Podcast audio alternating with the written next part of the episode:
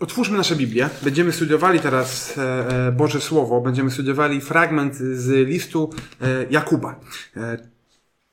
Jak nie macie Biblii ze sobą fizycznie, to ja jeszcze tak nie opanowałem technologii, żeby, żeby tu się na, na żywo nam wyświetlały mm, te, te, te slajdy. Potrzebowałbym jakichś kilku osób do usługi pewnie tutaj. E, ale jest teraz moment, żeby szybko Biblii gdzieś poszukać, albo szybko ściągnąć aplikację e, Biblia YouVersion, albo szybko gdzieś w internecie wyszukać e, Biblia online. Jest w wielu przekładach dostępna. I będziemy czytali fragment z czwartego rozdziału, z końcówki czwartego rozdziału listu do, listu do, do Jakuba przepraszam, listy Jakuba. E, wersety 13 do, do 17. I czytamy tam takie słowa. Teraz słowo do was, którzy mówicie, dziś lub jutro udamy się do tego oto miasta. Będziemy tam pracować przez rok, prowadząc handel i czerpać zyski. A przecież nawet nie wiecie, co wam przyniesie jutro. Czym jest wasze życie? Jesteście jak mgła, która pojawia się na chwilę a następnie znika. Powinniście raczej mówić, jeśli Pan pozwoli, to dożyjemy i zrobimy to lub owo. Wy tymczasem chełpicie się zrozumiale. Wszelka tego rodzaju chełpliwość jest niewłaściwa. Kto zatem wie, jak postępować szlachetnie, lecz tak nie postępuje, dopuszcza się grzechu. I list Jakuba jest wyjątkowy, apostoł Paweł, autor większości listów Nowego Testamentu, trzyma się takiej struktury zazwyczaj, gdy pisze swój list, która dla mnie osobiście, jako dla czytelnika, jest dosyć komfortowa. Paweł się wita, przedstawia, mówi o, wspomina modlitwy, o, o osoby, do których pisze, o kościół, do, do którego pisze. I później e, buduje fundament dobrej nowiny o Jezusie Chrystusie i na tym fundamencie zachęca, napomina, naucza. A list Jakuba jest zbiorem myśli, zbiorem takich pouczeń. Mm, I on porusza sporo tematów, często bez zapowiedzi przechodzi do kolejnego tematu, tak? I te wątki, które Jakub porusza, są oparte o dobrą nowinę, ale nie zawsze wprost Jakub się do niej odnosi. Mogą tu być pewne skojarzenia z mądrością płynącą z przypowieści Salomona. Jedną z takich mądrości Jakubowych omówimy. Tak naprawdę część tej mądrości omówimy, e, bo ten wątek rozpoczyna się w rozdziale czwartym i dalej trwa w rozdziale piątym. Więc powiemy o pewności w planowaniu, o działaniu ze świadomością Bożego działania. Powiemy o tym, czym się dzieli Jakub, ale to nie tylko on się tym dzieli. Widzimy tą mądrość życiową, czy to podejście do planów e, w, życiu apostoła Pawła, w przypowieściach Salomona, ponad wszystkim w osobie Chrystusa. I ważne jest też, żeby podkreślić, że Jakub nie adresuje pojedynczej osoby, czy pojedynczego kościoła.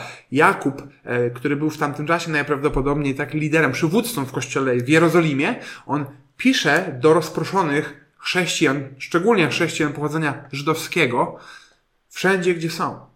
Oni już znali dobrą nowinę, w oparciu o nią się nawrócili i Jakub teraz przesyła im takie, powiedziałbym, uniwersalne, czasami odnoszące się do konkretnej sytuacji, ale w dużej mierze uniwersalne porady. I tu w tym fragmencie Jakub pisze do ludzi, którzy planowali jakieś działania, najwyraźniej zarobkowe działania i w tym swoim planowaniu są pyszni, zbyt pewni rezultatów. A teraz wy, którzy mówicie, dziś albo jutro pójdziemy do tego lub owego miasta, zatrzymamy się tam przez jeden rok i będziemy handlowali i ciągnęli zyski. Wy, którzy nie wiecie, co jutro będzie. I Jakub y, odpowiada na ten problem, tak? I my, tak jak mówiłem, omówimy ten fragment. I dosyć, dosyć długo zastanawiałem się, jak ten fragment omówić i ostatecznie podzieliłem go sobie na trzy takie pytania, czy trzy myśli. I jak wychodzą mi trzy myśli, to potem e, e, zaczynam, mam lekką paranoję i zastanawiam się, czy to nie dlatego, że ja po prostu lubię, że są, jak są trzy myśli, a od zawsze tak Staram się jakoś to dopracować, żeby były trzy myśli, ale mam nadzieję, że e, zobaczymy to, o czym rzeczywiście on tu mówi. Te trzy myśli zatytułowałem sobie e, takimi pytaniami. Tak? Po pierwsze, jak postrzegam moje życie? Po drugie, jak postrzegam moje plany? A po trzecie, jak postrzegam moje możliwości? I to jest ważne, bo temat planowania nie sprowadza się do takiej jakiejś prostej porady, typu nie planuj niczego w swoim życiu, prawda? A może takie wnioski teraz mamy e, w tym okresie, w którym jesteśmy. Albo zawsze planuj jak najlepiej, ale też miej opcję B. To jakby nie wystarczy ta rada. E, tak? Opcja B, jakby miała nadejść globalna pandemia, nie brzmi jak realistyczna porada na co dzień. Ale ten temat planowania odnosi się do, do, do tego, jak postrzegamy swoje życie właśnie, jak postrzegamy swoje możliwości, które mamy i jak też postrzegamy Boży plan i Jego perspektywę. I tak naprawdę do tego, jak nasze plany mogą działać równolegle z planami Boga. A więc po pierwsze, jak postrzegam moje życie? Mówi, wy, którzy mówicie, wy, którzy nie wiecie, co jutro będzie, i w 14 wersecie mówi, pisze, bo czymże jest życie wasze? Parą jesteście, która ukazuje się na krótko, a potem znika. I Jakub e, w tej poradzie nie, nie wydaje się być mistrzem zachęty, muszę przyznać. To nie brzmi jakoś tak bardzo optymistycznie, prawda? Wyobraźmy sobie, że komuś się posypały jego poważne życiowe plany i on mówi, a, jesteś parą i zaraz znikniesz. Ale biblijna pociecha i ta e, biblijne porady, one nie są powierzchownym tylko poklepywaniem po plecach, ani też jakimś prostym rozwiązaniem. I warto zastanowić się, dlaczego Jakub to pisze w kontekście tego głównego przesłania, w kontekście planowania i w kontekście e, głównej postaci biblijnej, czy w kontekście całego biblijnego przesłania. A więc, no właśnie, Jakub zadaje mi pytanie w tym fragmencie, zadaje nam pytanie, jak my postrzegamy nasze życie, jaką pewność mamy na temat naszej przyszłości, jak my oceniamy limit naszych sił, co nam się zdaje, że możemy zrobić, tak? Bardzo często myślę, że zdaje nam się, że jesteśmy niezniszczalni, że myślimy, że no wszystko nam się uda, co tylko zaplanujemy. Że jesteśmy bezpieczni, bo mamy pieniądze na koncie, sklep pod ręką, stabilną pracę i kraj, w którym nie ma wojny i żadnych większych problemów. I co ciekawe, bo jesteśmy w tym momencie, w momencie, w którym z tygodnia na tydzień zostaje wprowadzony stan epidemii i zostajemy w dużej mierze odizolowani, zamknięci, niepewni tego, co się dzieje. Nasze plany się posypały, nasze plany przepadły.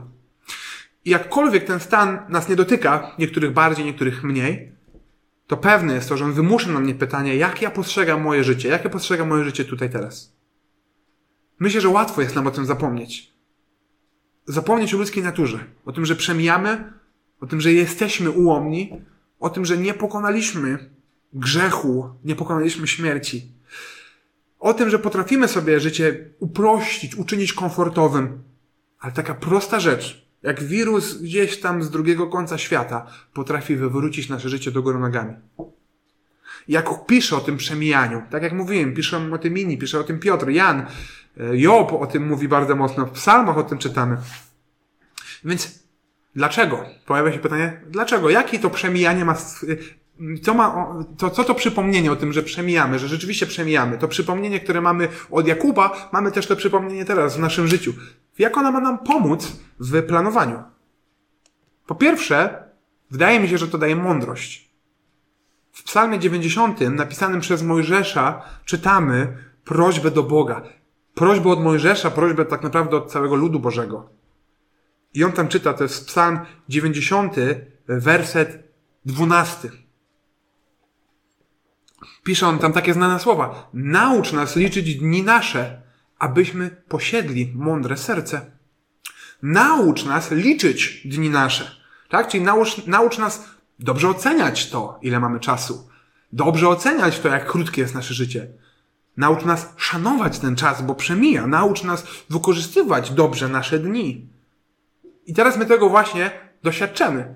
Albo w tej sytuacji, w której jesteśmy, uczymy się liczyć, albo Bóg nas uczy liczyć nasze dni, albo pozwalamy, żeby one nam po prostu uciekały. Bez większego celu, byleby przetrwać, byleby zamknąć oczy i czy to będzie dzień, czy to będzie tydzień, czy to będzie miesiąc, możemy to stracić.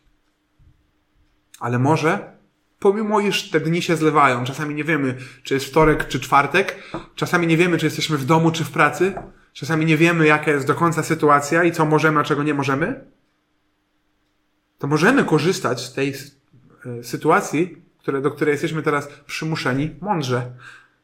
Ale tylko wtedy będziemy korzystać mądrze, gdy będziemy zwracali się do Boga, gdy to Bóg nas będzie uczył liczyć te dni, szanować, wykorzystywać ten czas. Bo to są okoliczności, w których On nas postawił. Więc Jakub pisze o przemijaniu, bo to prowadzi do mądrości w planowaniu. Wlewa pokorę i daje perspektywę właściwą. Ale po drugie, wydaje mi się, w tej szerszej biblijnej perspektywie, on pisze o tym dlatego, że to sprawia, że szukam ratunku. Ta świadomość tego, kim jestem, sprawia, że szukam ratunku. Wlewa taką prawdziwą pokorę. W Psalmie 39 e, czytamy takie słowa Dawida. E, jest to Psalm 39, będziemy czytali od wersetu 5 do wersetu 8. Panie, powiedz, kiedy nadejdzie mój kres. Daj mi znać, ile pozostało mi lat. I to jest kluczowe. Niech wiem, jak jestem znikomy. Psalmista wręcz prosi o to, o co zaleca, czy o czym przypomina Jakub. On prosi o tą świadomość, o tą świadomość, która może, może dzięki Bożej łasce teraz w tym okresie, w jakim żyjemy, na nas właśnie spłynie. Oto wymierzyłeś moje dni na szerokość kilku dłoni. Okres mojego życia jest niczym przed Tobą. Tak, człowiek jest tylko tchnieniem, nawet ten wysoko postawiony. Prawdą jest, że przemieszcza się niczym cień. Prawdą, że na próżno się miota, gromadzi i nie wie dla kogo. A ja, panie, czego się spodziewam? I, I Dawid zadaje sobie sam pytanie, w czym on jest lepszy od rzeczywistości ludzkiej, jaką widzi dookoła rzeczywiście? Ludzie, którzy się przemieszczają niczym cienie, gromadzą, ale nie, wie, nie wiedzą po co. Żyją, no może nie wiedzą dlaczego. Czym ja się, czego ja się spodziewam? Oto moja nadzieja jest w Tobie, w Bogu. Więc Dawid woła o to. Prosi, żeby doświadczyć tego, co my teraz w pewnym sensie doświadczamy. Mamy wyjątkowe sytuacje, żeby zrozumieć to przemijanie, ale zrozumieć przemijanie, żeby szukać nadziei w tym, który jedynie nie przemija na wieki. Dawid pisze o swojej nadziei w Panu. Nadziei na ochronę, na ratunek, na życie wieczne ponad tym, co się dzieje tutaj. Ponad tym jego krótkim życiem, które on widzi, że jest krótkie. Że jest krótkie. I mówi, że największą jego nadzieją jest Pan. I naszą największą nadzieją jest Pan. Pan Jezus Chrystus. Czytamy w 2 Koryntian 8:9.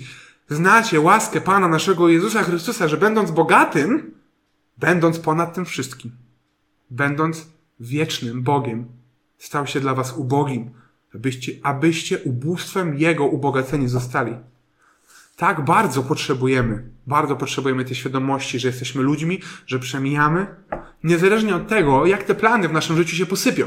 Tak, niezależnie od tego. Niektórzy myślą, tylko trochę mi się posypało. Okej, okay. ale one się zawsze sypią i jest, jest zawsze koniec, jest, jest, jest, jest gdzieś kres.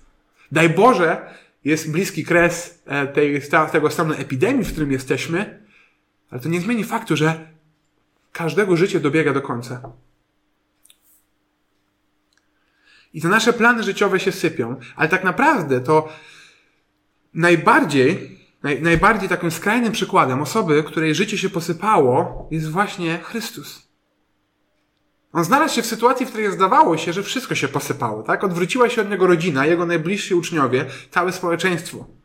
Został pojmany i bezpodstawnie osądzony, pobity, opluty, wyszydzony i odrzucony. I pada wyrok, śmierć na krzyżu.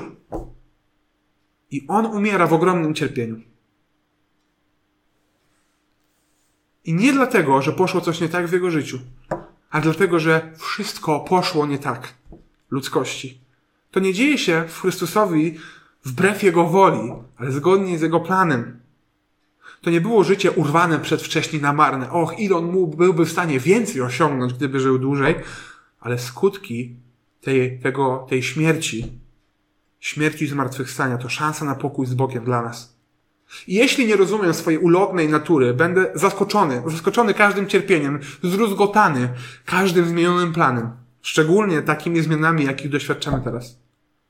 Ale gdy zrozumiem stan ludzkiej natury, będę w stanie pojąć, jak bardzo potrzebuję zbawcy, który w swoim doskonałym planie uwzględnił moje niedoskonałe plany, moje niedoskonałe decyzje i postanowił je przykryć swoją doskonałą ofiarą. Po pierwsze, Jakub wyrzuca pytanie, jak postrzegam moje życie. Po drugie, jak postrzegam moje plany. Czymże jest życie wasze? Parą jesteście, która ukazała się na krótko, a potem znika. Zamiast tego winniście mówić, jeśli Pan zechce, będziemy żyli i zrobimy to lub owo. Jeśli Pan zechce, będziemy żyli i zrobimy to lub owo. Tak?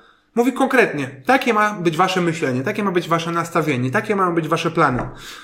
jeśli pan zechce, to pojedziemy do tego miasta i taki biznes zrobimy i będziemy mieli z tego jakieś tam zyski i potem może ten biznes rozwiniemy. W ich wypadku.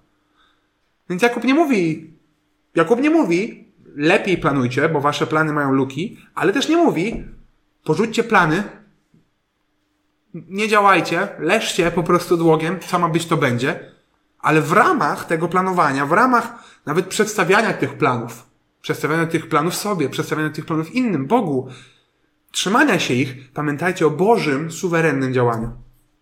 On może wasz plan pobłogosławi, może skoryguje, może zupełnie wywróci do góry nogami, ale planujcie. I bardzo podobnie zresztą, żeby nie, nie było, że tylko Jakub o tym mówi, bardzo podobnie e, myśli apostoł Paweł w całej swojej służbie, w całej swojej misji. Prawda? Może pomyślimy sobie, Jakub pisze do przedsiębiorców, bo to takie nieduchowe, ale misja Pawła jest bardzo duchowa, bardzo wyjątkowa, bardzo szczególna i Paweł pisze o tym bardzo często w taki sposób.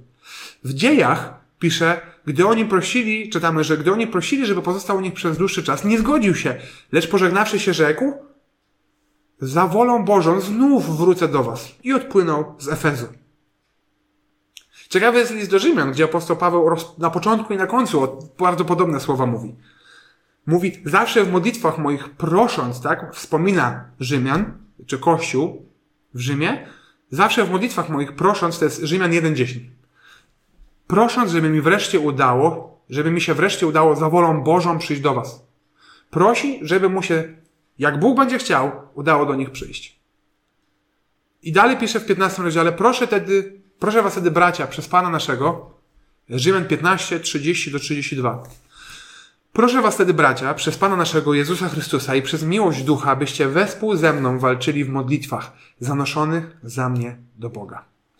Bym został wyrwany z rąk niewierzących w Judei i by posługa moja dla Jerozolimy została dobrze przyjęta przez świętych tak iżbym za wolą Bożą z radością przyszedł do was i wśród was znalazł odpoczynku. Paweł nawet mówi o tym, mówi o planach, które prowadzą do jego planów. I mówi o tym, oby Bóg mi pozwolił to zrealizować. I co ciekawe, Paweł ostatecznie trafia do Rzymu.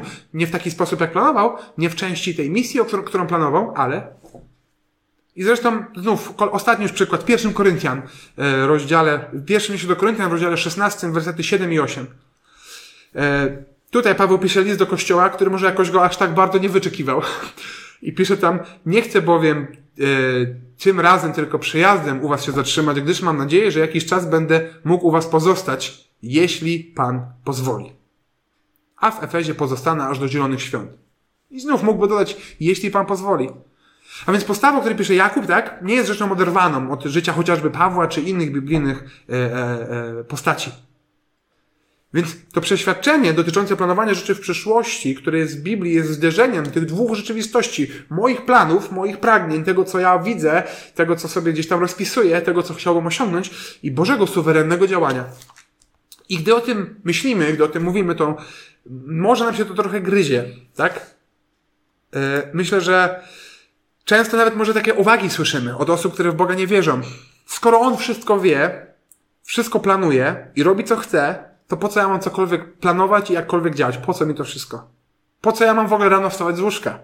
I sami też często wierzymy w takiego Boga, który wie dosyć dużo, ale nie wszystko, potrafi sporo i, i, i część rzeczy idzie zgodnie z jego planem. Ale Biblia mówi, planuj, ale mnie, miej mocną świadomość tego, że ponad tym wszystkim jest suwerenny Bóg, który robi to, co uważa za słuszne. I myślę, że to jest tylko pozornie sprzeczne, ale co najważniejsze, nie widzę alternatyw dla tego dobrych, tak szczerze. Po pierwsze, to co Biblia wskazuje, wydaje mi się być logiczne, wydaje mi się, że instynktownie w to wierzymy i się z tym zgadzamy, ale nie widzę alternatyw dobrych dla tego.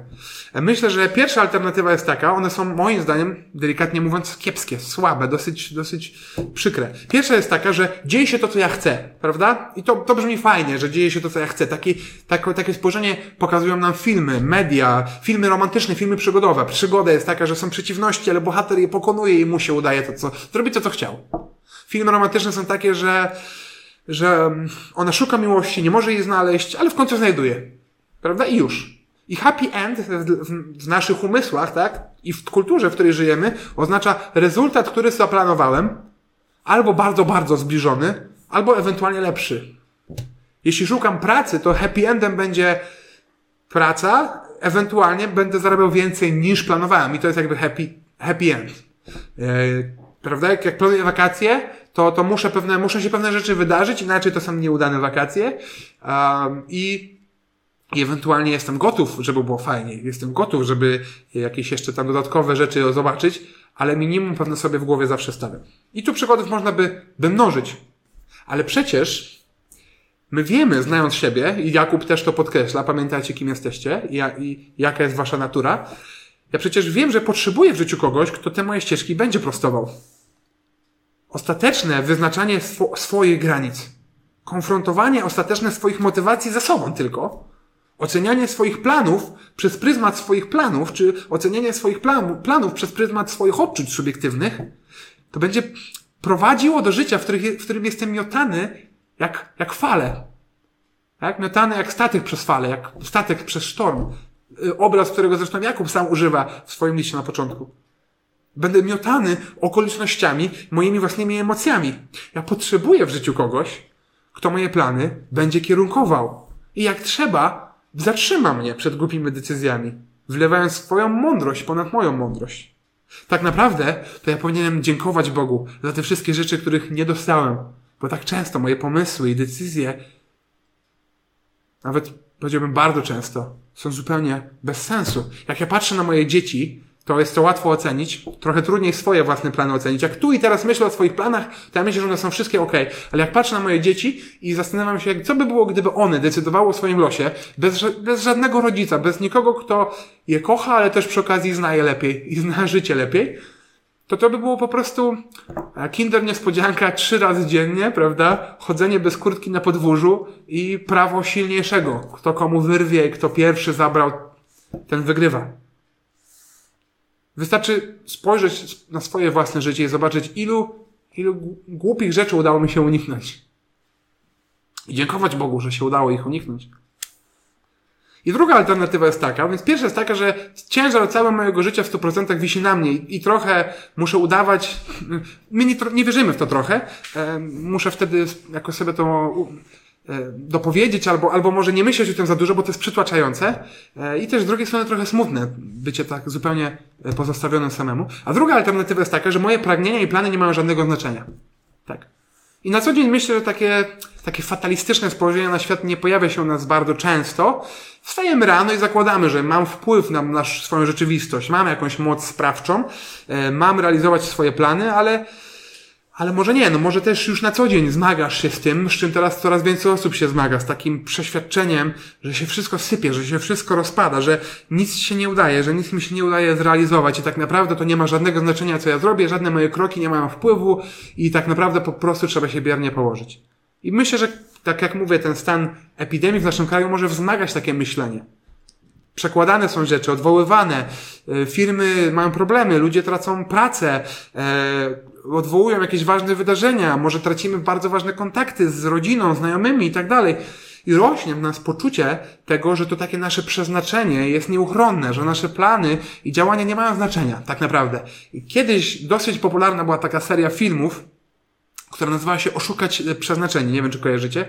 I te filmy chyba wszystkie, nie jestem pewny, wyglądały mniej więcej tak samo. Czyli na początku jakaś postać widzi wypadek albo jakąś tragedię czy katastrofę, widzi ją i później się budzi. Eee, to nie zepsuje wam tych filmów, one są stare. One się później budzi z tej sytuacji i, i teraz, i teraz na przykład nie pojechali gdzieś tam autem, czy nie polecieli samolotem, coś takiego. I ten, i wypadek jest, kraksa jest, ale ich tam nie ma. Prawda? I cały film jest o tym, że ta, e, że tak jak ta osoba widziała tą wizję, te osoby umierają. Czyli innymi słowy, oni chcą oszukać przeznaczenie, ale nie są w stanie. Próbują schować się przed tym, przed tym kostuchem, prawda, przed śmiercią, która i tak ich dopadnie, ale nie są w stanie. Nie są w stanie niczego zrobić. Jakby się schowali w bunkrze, to i tak e, coś w tym bunkrze wstanie, po prostu nóż wstanie i ich po prostu... I tak wyglądają mniej więcej te filmy. I one właśnie prezentują w pewnym sensie to, to działanie fatum, losu, siły wyższej, niezależnie od wszystkiego innego. I gdy ktoś mi powie, że nie ma znaczenia, e, tak, nie ma znaczenia co, to, co robisz, to ja myślę, że rezultat jeżeli konsekwentnie się tego uchwycę, będzie przykry dosyć. Rezultat tego będzie taki, że dojdę do wniosku, że nic nie warto. Że robienie czegokolwiek poza podniesieniem swojej przyjemności tu i teraz, tak? Maksymalizacji konsumpcji tu i teraz nie ma sensu, nic innego nie ma sensu. Ale na szczęście, na szczęście wierzymy, wierzymy, że mamy wpływ, wierzymy, że nasze plany mają znaczenie, na szczęście jako ludzkość i, i tak to też prezentuje Pismo Święte.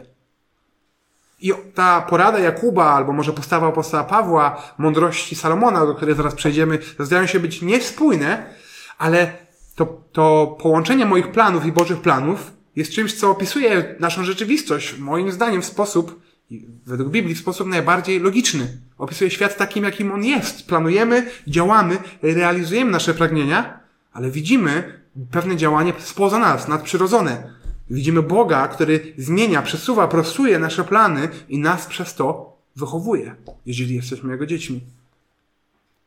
I pomimo, iż niekoniecznie każdy się do tego przyzna, to myślę, że wszyscy, albo prawie wszyscy, liczymy na to, że tak jest. Liczymy, że tak jest. Tak jak dziecko, które chce niezależności, biega, szaleje, działa, ale ufa, że jest ponad, że jest ponad nim ktoś, kto czuwa. Jeśli Pan zechce, będziemy żyli i zrobimy to i owo. I obrazowo, e, e, albo może dokładniej, znaczy w inny sposób opisuje to Salomon w 16 rozdziale swoich przypowieści, e, czyli 16 rozdział przypowieści Salomona, czyli Księgi Przysłów. E, księga przepełniona mądrościami, mądre, mądrymi Bożymi poradami dla życia. I czytamy tutaj rozdział 16 od wersetu pierwszego. Czytamy kilka wersetów. Rzeczą ludzką jest snucie planów ale odpowiedź jednak pochodzi od Pana. Wszystkie drogi człowieka wydają się mu właściwe, lecz Pan jest tym, który bada, przepraszam, bada motywy. A więc pierwsza myśl jest taka, w tym co pisze Salomon o tej rzeczywistości moich planów, Bożych planów, że nie chodzi o same plany, ale chodzi o serce, które one obnażają. Prawda? I gdy patrzę na swoje własne plany w moim życiu, to powinienem sobie uświadomić, że one same w sobie nie są aż tak ważne. Nie mam przestawać planować, nie mam przestawać działać. Ogrom przypowieści Salomona mówi, jak? Dobre porady w życiu codziennym, tak? Jak planować, gdzie szukać mądrości, jak te plany realizować, ale ponad tym, czy mój plan się powiedzie, czy nie, ponad tym, czy był dobry, czy nie był dobry, czy go właściwie przemyślałem, czego nie przemyślałem, ważniejsze powinny być moje motywacje. Tak, czytamy w drugim wersecie, że Pan bada motywy. E, w Biblii Warszawskiej jest, że bada duchy. W Biblii tysiąclet, tysiącletniej jest, że osądza duchy. Ale to słowo, które tam się pojawia, oznacza właśnie, oznacza mierzyć, ważyć. Więc dosłownie czytamy, że Bóg waży duchy, czy waży ducha. Że ja myślę, że moje drogi i plany są właściwe, oczywiście tu i teraz, ale to Bóg to z Bogiem mogę, czy to przez Boga, to dzięki Bogu mogę ważyć ducha. To On sprawdza moje, moje motywacje, to On sprawdza moje serce. I w sytuacji, w których siadam do planowania, albo widzę, że jakieś moje plany się powiodły, albo widzę, że jakieś moje plany się nie powiodły, to to powinno być dla mnie przede wszystkim okazją do badania mojego serca. Ponad oceną, analizą samych planów, tak? ponad oceną technik czy metod, których nie muszę przekreślać. Dalej w trzecim wersecie pisze Salomon, powiesz Panu swoje sprawy, a wtedy spełnią się Twoje plany. I znów kolejny werset, e, e, który tu czytamy, brzmi, łączy jakby te dwie rzeczywistości, Boże plany, e, a z drugiej strony On wpływa i je spełnia. I to brzmi jak trochę wytrych, jak taka chrześcijańska magiczna różdżka, prawda? Czyli powierzyłem Panu moje sprawy, cokolwiek to znaczy, więc spełnią się moje plany. Instynktownie to czytamy z perspektywy moich planów, tak trochę od tyłu to czytamy. Czytamy od tyłu i mówimy, no dobra, mam plany, to jest pewne, mam jakieś plany i one są moje, one są moje, one są fajne, ja chcę, żeby one się spełniły, tak? Mam te plany. No więc teraz, jak chcę, żeby się spełniły, to, to wtedy powierzam je Panu, na przykład modlę się i voilà, zdarzą się, udadzą się. Wszystko się powiedzie tak, jak miało się powiedzieć. A teraz przeczytajmy to poprawnie czy po kolei. Powiesz Panu swoje sprawy. Tak naprawdę to, to słowo, te sprawy oznaczają pracę. Powiesz Panu swoją pracę, powiesz Panu swoje działanie. Jemu to oddaj, rób to dla Niego, skup się na Nim. A wtedy spełnią się Twoje plany. Pracując, działając dla Pana, moje plany tak naprawdę stają się Jego planami. I gdy Mu ufam, On jest ze mną i On mnie prowadzi. I tak naprawdę mam to, czego potrzebuję. I chyba najlepsze tłumaczenie, najwierniejsze tłumaczenie tego jest w Biblii Gdańskiej, chociaż przyznaję, że nie jestem e, tutaj ekspertem, żeby się ostatecznie wypowiadać, ale czytamy tam takie tłumaczenie tego fragmentu. Włóż na Pana sprawy Twe. a będą utwierdzone, i to słowo utwierdzone tutaj myślę, że dobrze to oddaje, zamysły Twoje. A więc nie chodzi o same moje plany, ale o moje zaufanie Bogu. Efektem tego zaufania są utwierdzone, ugruntowane, umocnione zamysły, utwierdzone pragnienia, marzenia, plany. Nie porzucaj planowania, ale włóż na Pana swoje sprawy i wtedy planu. W jaki sposób mogę włożyć na Pana moje sprawy? Jak mam na Niego to zrzucić? Jak mam mu to przekierować, forwardować, byśmy powiedzieli, moje sprawy? I odpowiedź, oczywiście, pochodzi od Niego. Nie ja muszę wymyślić formę tego, żeby Jemu swoje plany czy swój ciężar przekazać, to On przychodzi i ten ciężar bierze. bierze. To w Chrystusie jest odpowiedź, który wziął na siebie moje sprawy, wziął na siebie moje e, ciężary. I On biorąc na siebie te moje ciężary, On bierze je i przybija je do krzyża. Nie zainicjowałem tego ja w mojej pobożności, ale Jezus w swojej łasce. On widział, że leżę na ziemi przygnieciony moimi ciężarami, leży przygnieciony moimi troskami, leży przygnieciony moimi myślami, moimi niezrealizowanymi planami, ale też moimi zrealizowanymi planami, za którymi nie stało może nic wielkiego. I on decyduje się, widząc mnie, decyduje uniżyć się do człowieka i wziąć te ciężary.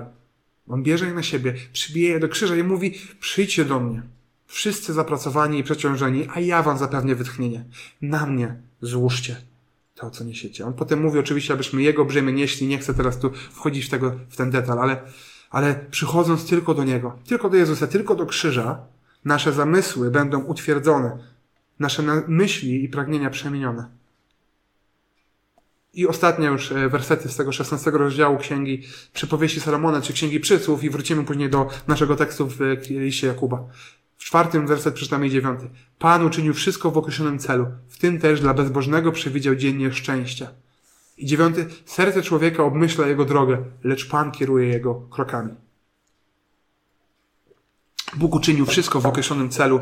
Bóg jest suwerenny, Bóg planuje, Bóg działa i robi to, co uważa za słuszne, ale jest też celowy, mam plan.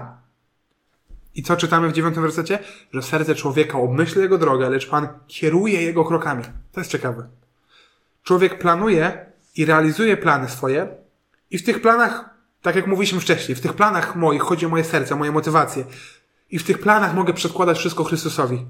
I w tych planach Bóg mnie kieruje, aby realizować swoje cele. Bóg mnie zazwyczaj nie wręcza, ale kieruje, popycha i realizuje swoje cele. I to zachęca mnie do tego, żeby planować i też daje pokój, gdy te plany się zmienią. Pociesza mnie to, gdy coś się zatrzymuje. Daje pewność, gdy wszystko się sypie. Bo Bóg realizuje swoje dzieło. Troszy się o mnie i wychowuje mnie jak kochający ojciec. Nie wiem jak was, ale mnie osobiście Bóg bardzo dużo nauczył przez te ostatnie dni i ostatnie tygodnie. Nie jest to e, czas przerwy w życiu, nie jest to czas przerwy w służbie, nie jest to czas przerwy w relacji z Bogiem, ale jest to czas, który w wyjątkowych okolicznościach, przez wyjątkowe okoliczności Bóg mnie wychowuje. Mógłbym mnożyć moje przykłady. Myślę, że będzie na to czas, może już jak wyjdziemy z tego okresu. Ale zastanów się nad tym dzisiaj. Co Bóg obnaża w Twoim sercu przez te wszystkie plany, które się posypały. Przez te nowe, dziwne, trudne okoliczności. Przez zderzenie z rzeczywistością tego, że przemijam. Z brakiem pewności o jutro. I ostatnia myśl, e, już dosyć krótka będzie, e, to e, na pocieszenie powiem, to pytanie o to, jak postrzegam moje możliwości. Ostatni werset w tej części tekstu, który czytamy, to werset 17, który, który można, myślę, że wyrwać po prostu z tego fragmentu, nie, nie wyrwać z kontekstu, ale można skupić się tylko na nim i powiedzieć o grzechu zaniedbania. Bo tam pisze Jakub w liście Jakuba 4,17, kto więc umie dobrze czynić, a nie czyni, dopuszcza się grzechu. Kto więc umie dobrze czynić, a nie czyni, dopuszcza się grzechu. Ale patrzymy na ten werset w kontekście, tak? Jakub mówi do ludzi, którzy są pyszni, pewni siebie, planują przyszłość, mówi, żeby oni zrozumieli swoje przemijanie. Mówi, żeby planowali w świadomości Bożego planu, żeby korzystali z okoliczności, w jakich są, niezależnie od planu. I daje im nakaz. Jeśli możecie dobrze czynić, a tego nie robicie, to grzeszycie. Czy to było w waszym planie, czy to nie było w waszym planie, czy to wpisywało się w to, co mieliście w głowie, czy nie. Ludzie, do których zwracał się Jakub, przeceniali swoje możliwości, to jest po pierwsze, nie pamiętali o Bożym suwerennym działaniu, ale po drugie, swoje możliwości zdaje się, że wykorzystywali dla siebie, żeby zwiększyć swój zysk, osiągnąć cele, które im służą. A Jakub ukierunkowuje ich myślenie. Pamiętajcie o Bogu, pamiętajcie o tym, kim jesteście, ale też chce ukierunkować ich działanie. I mówi, macie możliwości, macie środki, tak? Co z nimi robicie? Jakie są te wasze plany? My jesteśmy w sytuacji, w której musimy od nowa sobie dużo rzeczy zaplanować, poukładać. Wątkiem przewodnim, przewodnim teraz tych najbliższych dni czy tygodni może być nasz komfort, może być nasze przetrwanie i wówczas próbujemy sobie właśnie jak największe zapasy porobić, albo może dla największego komfortu jak najlepiej zorganizować sobie miejsce do pracy w domu, czy jakkolwiek. Może chcemy po prostu przeczekać. E, modlimy się, żeby zapaść w sen i obudzić się, jak już to wszystko się skończy. Ale możemy każdego dnia szukać nastawienia Chrystusowego. Co dobrego mogę uczynić w tej sytuacji, w której postawił mnie Bóg?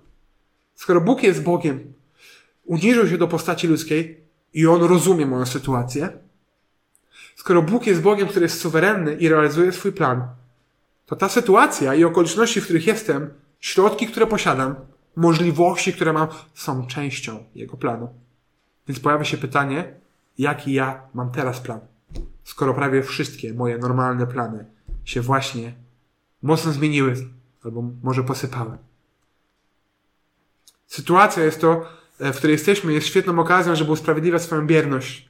Mamy teraz wszyscy dużo wymówek na różne rzeczy. Ja też. I oczywiście dzieje się wiele rzeczy, które nas dotykają i nie chcę temu umniejszać. Niektórych ta sytuacja dotyka rzeczywiście bardzo, bardzo mocno i bardzo jest, jest dla nich bardzo dotkliwa. Ale ona, i też ta sytuacja, w której jesteśmy, to warto na to zwrócić uwagę, gdy myślimy o naszych planach e, zmienionych i udanych. Ta sytuacja, w której jesteśmy, ona gwarantuje błędy. Ona gwarantuje teraz e, więcej pewnie, pewnie więcej porażek niż na co dzień ponosimy. Ona gwarantuje więcej sytuacji, w których nie potrafimy się zachować dobrze. I ja widzę to w sobie sam. Momenty, w których reagujemy może za mało ostrożnie w jakiejś sprawie. Może momenty, w których daję ja się podnieść emocjom.